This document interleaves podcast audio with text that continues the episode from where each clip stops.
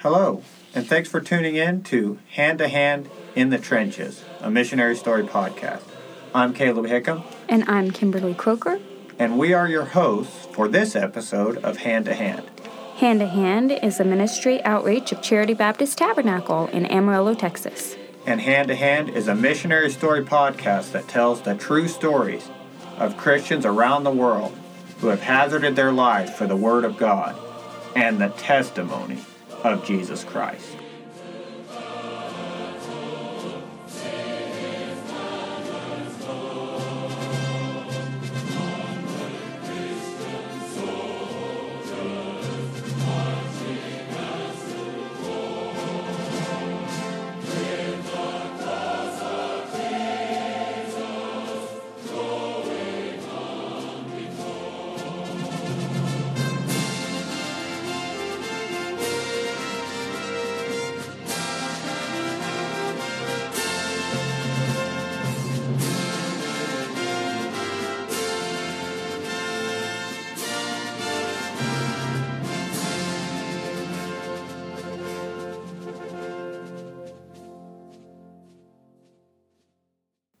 Hello there. Thanks for listening. Uh, Kim, we had a really good time uh, with the story of Baxter McClendon over the I last few weeks. I did too. I was really that good. story.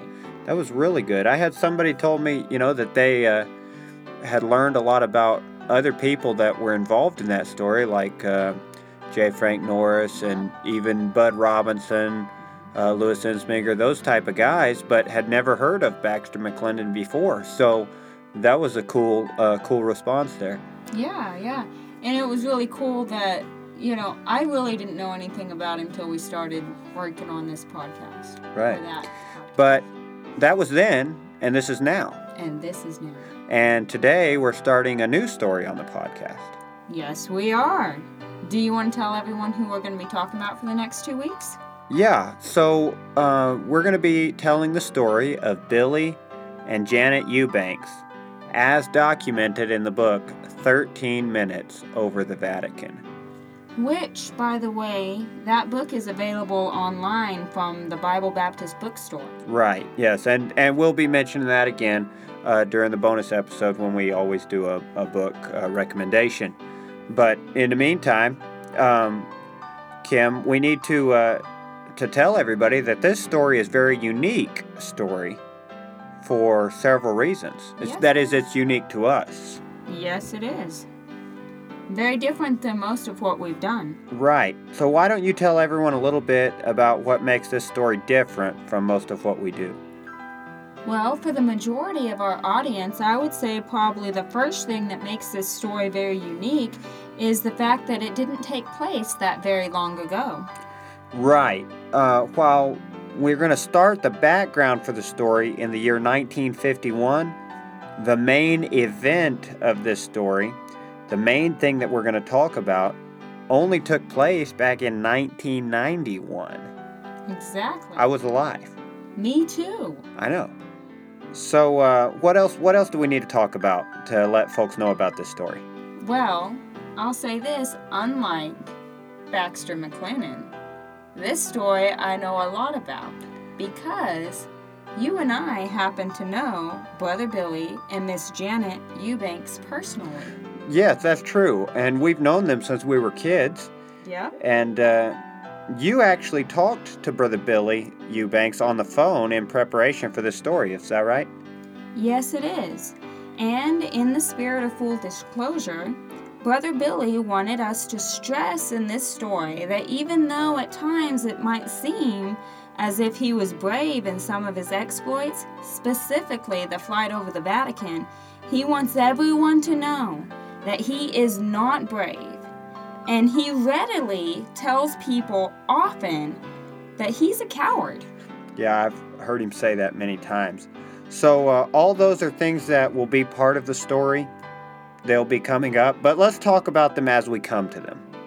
So, our story will start in Modesto, California, in July of 1951, when Billy Eubanks was very young, 10 years old actually.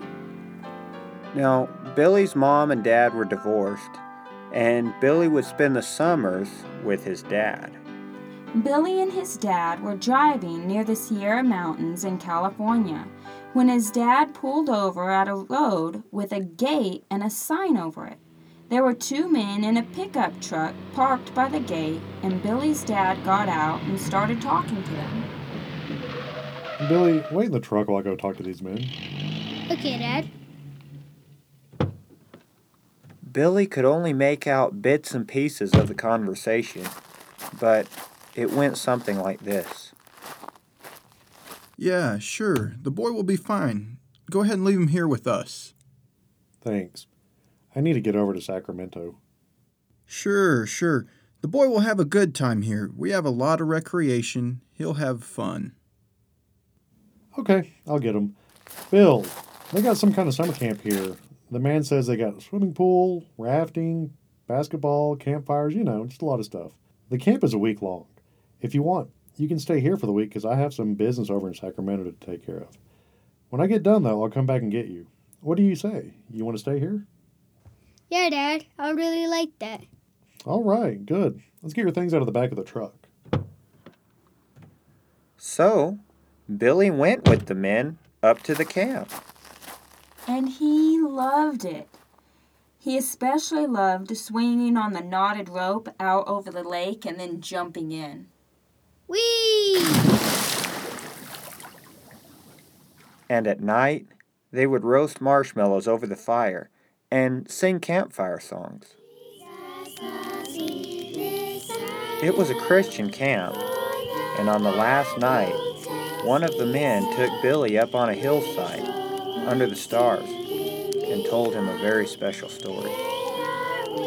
You know, Billy, there's a story in the Bible about Jesus. The Bible says he was God and he became a man. He was born as a baby in a manger. We celebrate his birth at Christmas time. Oh, yeah? The Bible tells how he grew up and he went all around doing good. And because he was God, he could do miracles. He healed sick people and even raised the dead. But then the Bible says that even though he never did anything bad, he died a terrible death. The Bible says that the Roman soldiers beat him, then put nails in his hands and his feet, and nailed him to a cross. The Bible says he died a most terrible, excruciating death. Then they buried him. But three days later, he rose from the dead. He came back to life, and the Bible says that he conquered death and hell. If anybody will only put their trust in what he did, in his death, his burial, and his resurrection, then he will wash away all their sins, and they will be able to go to heaven. Billy, would you like to ask Jesus to wash away your sin? Billy would struggle with his eternal security for many more years. But if you asked him today, he would tell you that he is sure that that night was the night that he was born again.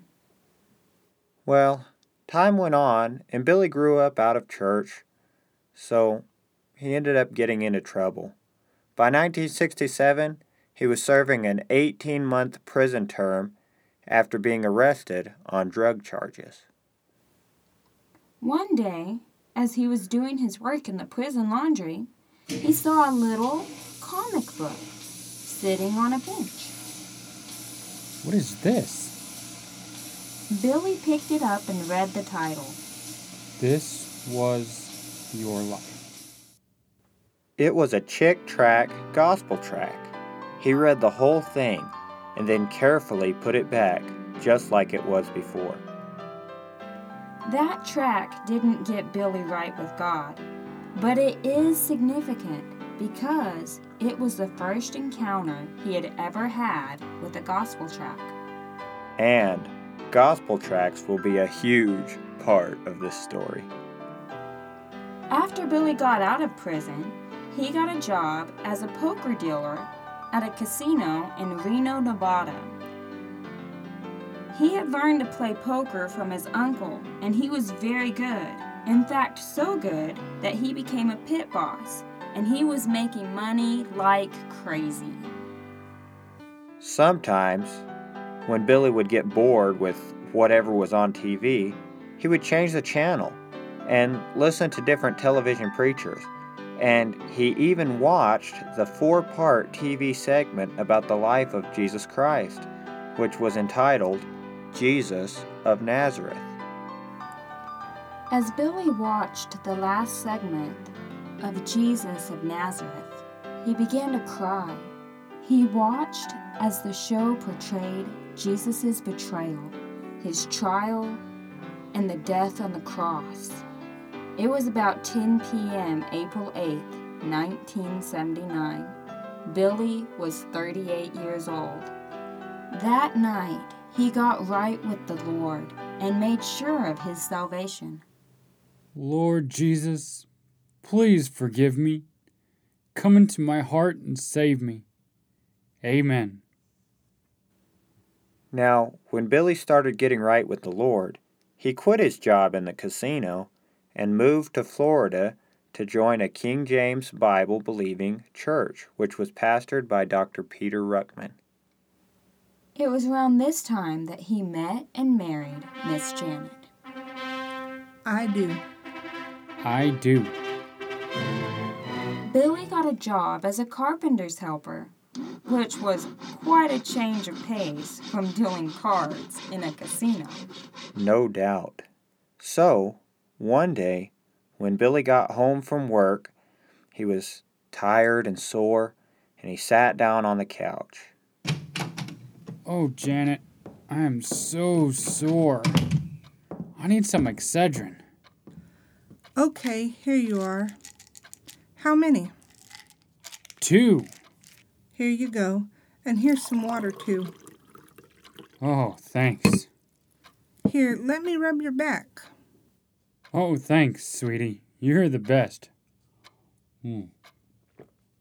Mm. What's that book you've been reading? Oh, that? It's called Missiles Over Cuba. It's the story of Tom White. Missiles over Cuba?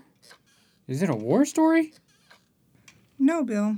It's about a preacher named Tom White who would fly over Cuba in a small airplane and drop gospel tracts. Really? Yes, because the communists won't let missionaries into Cuba. Wow. That is a really cool idea. You know, I always dreamed about learning to fly. I never have tried to do it, though. What happened to Tom White? Well, the book says that in May of 1979, the same year you got saved, their plane ran into a sudden storm, you know, high winds and lightning, and they were forced to make an emergency landing in Cuba. Oh, no. How did he get away? He didn't. He and the pilot were arrested by the communists and given 24 year prison sentences. He was finally released thanks to political pressure from President Reagan and thousands of letters written by Christians around the world. I bet the prayers of the Christians was the real reason. I'm sure of it. Janet, I want to read that book. Let me see it for a while. Go right ahead. I'm going to bed. Good night. Good night, sweetie. Billy read the whole book that night in one sitting. He was completely fascinated by the idea of dropping tracts over a forbidden country from an airplane. Plus, he had always fantasized about becoming a pilot. Now, another thing we need to say at this point, in the spirit of honesty, is that at this point in the story, Billy was still having a hard time trying to quit smoking and would even still backslide on occasion and use drugs. Now, as he read the book, it occurred to him how close Brother Tom had come to dying for the Lord. I wish I could die for Christ. I can't even quit smoking these lousy cigarettes. I'm a terrible Christian. Wish I could die for Jesus. Then I would still get a reward from God, even if I can't quit smoking. The next day, as Billy was handing a piece of lumber up to the carpenter on the second floor, he suddenly had a very strange idea go through his head. Hmm. Hey, if Brother White could drop tracts on Havana and Cuba, why couldn't I learn how to fly and drop tracts on the Vatican and Rome, Italy? Billy, hurry up with that lumber. Oh, sorry, sir. Here you go, sir. Hmm. Well, I, I have read true war stories about how a lot of countries drop literature on enemy cities many times to try to get them to surrender and things like that. Pastor says we're in a spiritual war. I know the Vatican is Satan's headquarters. Billy, nails. Yes, sir. You know, maybe I could do that. Maybe I could drop gospel tracks on the Vatican City in Rome. Billy had always had what most Christians would call foolish, even childish thoughts about how he might be able to die for the Lord. He was always so ashamed of himself because he couldn't stop smoking, and even his occasional use of drugs, that he often thought, I know I can't live for Jesus. I wish I could just die for him. As a matter of fact, one time, when he was helping out a youth camp, as he was rowing a canoe of little girls across a lake, he even imagined what would happen if one of those little girls fell into the lake. If one of these little girls were to fall in, I could jump in and save her. Then, because I can't swim, I would drown. But I would be a hero. And I could die doing something for God. Of course, none of those little girls fell in, and Billy had to keep on with his daily fight against that old enemy, which was his flesh.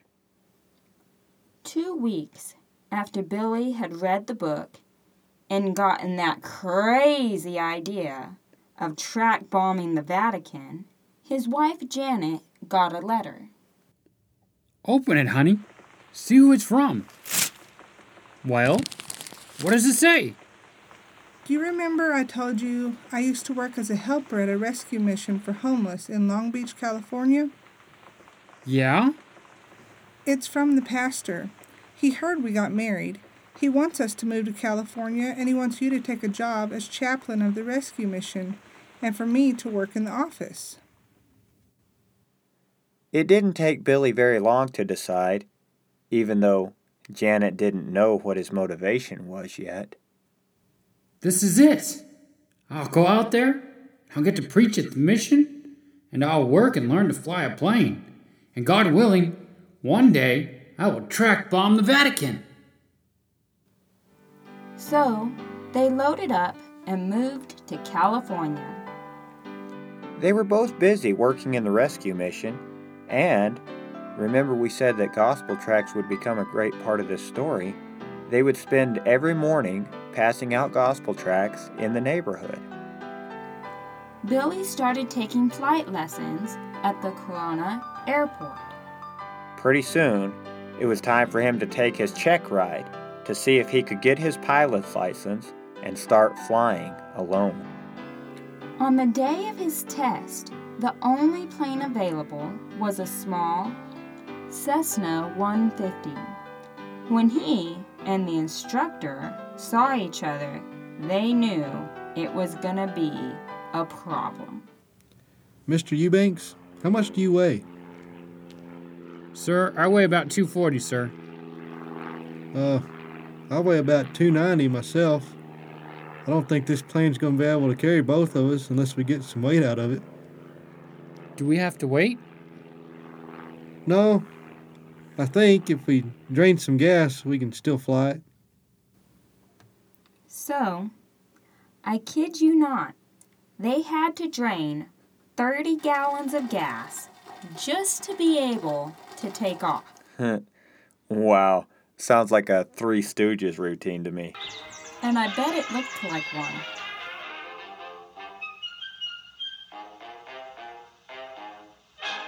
Well, Billy passed his check ride, but on the written test, he had a little more trouble. Right. On the written test, you had to score at least a 70 to pass. The first time he took it, he only made a 51. Wow. The second time, he did a little better, scoring a 63. Making progress. Finally, on his third try, he made a 70. Here you are, Billy. Your official pilot's license. Wow! Now I can fly on my own. The thing is, as you could have probably guessed from his test scores, Billy was never a very good pilot. And he was an even worse navigator, often getting lost while he was flying. After getting his pilot's license, he took Janet out flying. They took off from Long Beach and spent the day flying. It was a beautiful day with clear blue skies, and they were having a great time. Then, Billy decided to let Janet fly for a while. Baby, do you want to fly the airplane? Oh, yes. Here, let me reach under the seat and adjust it first. But, as she was pulling her seat forward, she accidentally grabbed the yoke or steering wheel with her other hand and pulled it back. This made the plane pitch straight up. Ah! What are you doing? It's okay, I got it. I got it. Billy was able to level the plane out, and he finally got it flying straight again. Okay, it's it's good now. All right, you ready to fly it? No! I don't ever want to fly again. I want to get back on the ground. But sweetie, Right now. But that was it for Janet. She didn't want to fly with Billy anymore after that. Okay, one last thing before we stop for the day. Billy started corresponding with a preacher in South Carolina who was also a pilot. He would fly close to Cuba and drop off Spanish gospel tracts sealed in plastic bottles. He'd drop them into the water so that they would float to the shore in hopes that some lost soul in this atheist communist country would find one, read it, and be born again. Billy was even able to go along on one of these flights. Now, Billy, we are just off. We are just off the coast of Cuba. Now, start throwing those tracts, those bottles of tracts out the door right now. okay, preacher. So Billy did his job and started tossing the bottles of gospel tracts out of the airplane. But he kept looking around, expecting, and way back in the back of his mind, half hoping that a Russian made MiG fighter plane, piloted by the Cuban Air Force, would come and shoot them down at any minute. Okay, preacher, they're all out. Roger that. Headed for home. Billy was scared, even terrified of being shot down. But at the same time, he kind of hoped it would happen. He thought, Maybe this is the way I can die for the Lord. Billy was enjoying working in the rescue mission, and he was excited to get to help drop the gospel tracts over Cuba. But in the back of his mind, he was always thinking about dropping tracts over the Vatican in Rome. and that is what we will be talking about next week. Romans chapter 7, verses 24 and 25.